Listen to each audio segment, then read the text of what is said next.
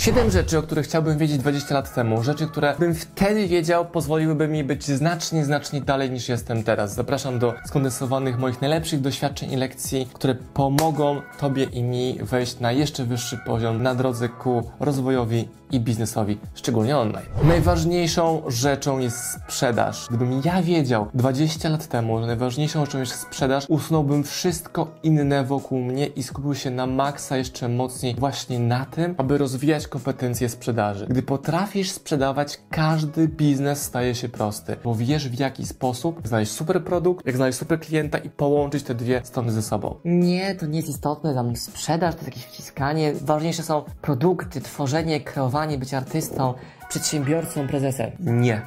Sprzedaż jest najważniejszą rzeczą. Jeżeli masz to na swoim horyzoncie, przed sobą, przed swoimi oczami codziennie, to to już będzie miało wpływ na to, że zaczniesz zarabiać więcej pieniędzy. Nie ma ważniejszej rzeczy. Czy to w biznesie, czy w życiu prywatnym, czy w codziennych załatwieniach spraw na mieście, sprzedaż jest najważniejsza. Druga część tej lekcji, pamiętanie o tym, że ktoś ci mówi, że jest inaczej, to jest w błędzie. I to nie jest moja opinia, to jest opinia świata, kapitalizmu, ekonomii, tak działa świat. Firma to nie logotyp, to nie siedziba, to nie zdjęcia pięknych biur. Firma to ty, firma to klienci, firma to pracownicy w tej kolejności. Nie odwrotnie. Możesz mieć nic, możesz mieć komputer, możesz mieć komórkę i to wystarczy, żebyś uruchomił swoją firmę. Im bardziej skupiasz się na atrybutach takich klasycznych biznesów, że muszę mieć biuro, że pracowników, że księgowość, to oddalasz w czasie swój sukces, bo skupiasz się na niewłaściwych rzeczach. Chcesz nauczyć grać się w tenisa i spędzasz cały dzień w sklepie, żeby wybrać idealną rakietę, zamiast być na korcie, nie najdroższym korcie w mieście, ale najtańszym asfaltowym, dzielowym korcie, którego masz dostęp tu, teraz jak najszybciej. I tą metaforą można również posługiwać się pod kątem biznesu. Rozpoczęcie tu i teraz tym, co mam, jest rzeczą, której nie wiedziałem kiedyś. Też budowałem logotypy,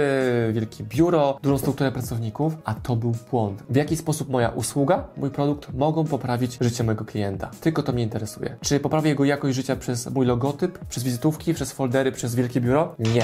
Jeśli odpowiedź brzmi nie, to należy całkowicie zapomnieć o tym koncepcie i skupić się na dostarczaniu wartości klientowi, a nie atrybutach pięknej firmy, którą wszyscy mogą podziwiać z zewnątrz, ale w środku ona jest pusta, jak wydmuszka, bo nie generuje wartości. Lekcja z drugiej kategorii. Jeżeli chcesz znaleźć kogoś, kto cię pokocha, potrzebujesz sam pokochać siebie. I brzmi to tak mega tanio, jak z poradników o szukaniu idealnej miłości, ale tak właśnie jest. Przez większość mojego życia byłem osobą, która nie lubiła, nie kochała siebie, a jednocześnie chciała odnaleźć kogoś, kto ją polubi, pokocha. I dopiero wtedy, gdy zacząłem doceniać to, kim jestem, jaki jestem, jak myślę, jak pracuję, co jest dla mnie istotne, kim jestem, jaką wartość mogę wnieść do świata, to wtedy zaczęła się dać magia, bo pojawili się wokół mnie ludzie, którzy zaczęli mnie lubić, którzy chcieli ze mną spędzać czas. Muszę siebie pokochać, sobie wybaczyć, siebie zaakceptować i na tych aktywach budować wszystko. Jest to proces, który wymaga czasu i chciałbym móc o tym sam wiedzieć 20 lat temu, że żeby kochać innych, trzeba najpierw pokochać siebie. Ja już sam nie wierzę, że mówię o takiej poradzie wideo o charakterze biznesowym, ale skoro mówimy o lekcjach, które chciałbym 20 lat temu wiedzieć, to właśnie chciałbym wiedzieć o tej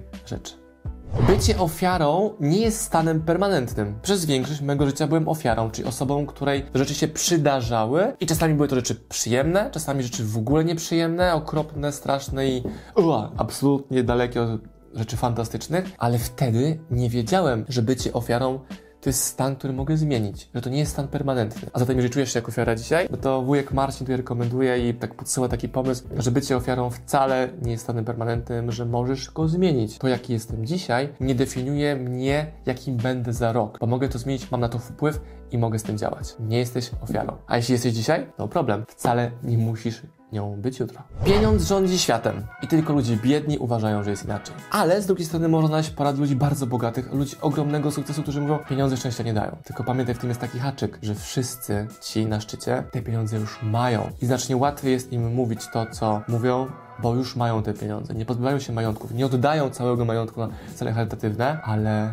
mówią, że te pieniądze to nie jest wszystko. 20 lat temu nie miałem pojęcia, że pieniądze są aż tak ważne, szczególnie wtedy, gdy się ich nie ma. Bo gdy są, to jest ok, ale gdy się ich nie ma, to stają się najważniejszą rzeczą na świecie. Możesz myśleć, co chcesz, ale ten świat i tak w ten sposób funkcjonuje. Inność nie jest wadą. Inność jest zaletą. Ja 20 lat temu nie odważyłbym się nagrywać wideo. Nie odważyłbym się chodzić w takich kolorowych strojach, jakimś tygrysem na klacie. Wtedy myślałem, że moja inność to jest problem, że dlatego jestem wykluczany, dlatego jestem niekochany, dlatego jestem nieakceptowany. Ale ok- okazało się później, że właśnie ta moja inność od masy, od otoczenia, od mojego środowiska, w którym mieszkałem, jest tą przewagą konkurencyjną, na której buduję duże biznesy, zasięgi, wydawnictwo, okazje, relacje i fantastyczne możliwości korzystania z życia. Inność jest zaletą, a nie wadą, pod warunkiem, że potrafi się ją wykorzystać. I gdy budujemy życie w oparciu na poprawieniu swoich błędów, a nie na wzmacnianiu swoich mocnych stron, tracimy dużo energii. Moment, w którym zacząłem skupiać się na tym, że będę budował swój sukces na bazie moich mocnych stron i je rozwijał, a strony słabe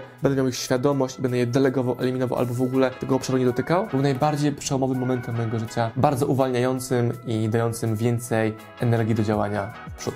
Nikt nie zna właściwej odpowiedzi. Każdy mówi ci porady ze swojej perspektywy. Więc istotne jest to, aby kwestionować autorytety i patrzeć, czy zakwestionowanie dało nam więcej wartości, czy mniej. No bo jeżeli mniej, znaczy trzeba się cofnąć o krok i wdrożyć rekomendacji autorytetu, który teraz chciałeś podważyć. Jeżeli nie, to znaczy trzeba szukać innych sposobów, innych pomysłów na działanie. I ci, którzy kwestionują obecny, zastany porządek świata, są tymi, którzy wygrywają najwięcej. Oni kwestionują ten stan, a jednocześnie mają świadomość tego, jak on funkcjonuje. Na swojej drodze spotykam wielu ludzi, którzy kwestionują, jak powinien się prowadzić firmę, ale nie pamiętają o zasadach podstawowych, o których mówi Felix Denis w swojej książce Jak zdobyć bogactwo. Biznes jest zabawną grą o poważnych zasadach, czyli możesz robić cokolwiek, co chcesz, pod warunkiem, że zysk jest większy niż koszty. Tyle. A cała reszta to jest freestyle, zabawa, eksperymenty. I z tym Was zostawiam. 7 rzeczy, które chciałbym wiedzieć 20 lat temu i polecam Ci je bardzo mocno do rozważenia, szczególnie jeśli masz 20 lat, a może to wideo oglądasz i masz 50 lat, 40 lat, to tym bardziej trzeba przyspieszyć z ich wdrożeniem. Polecam się, Marcin Osman.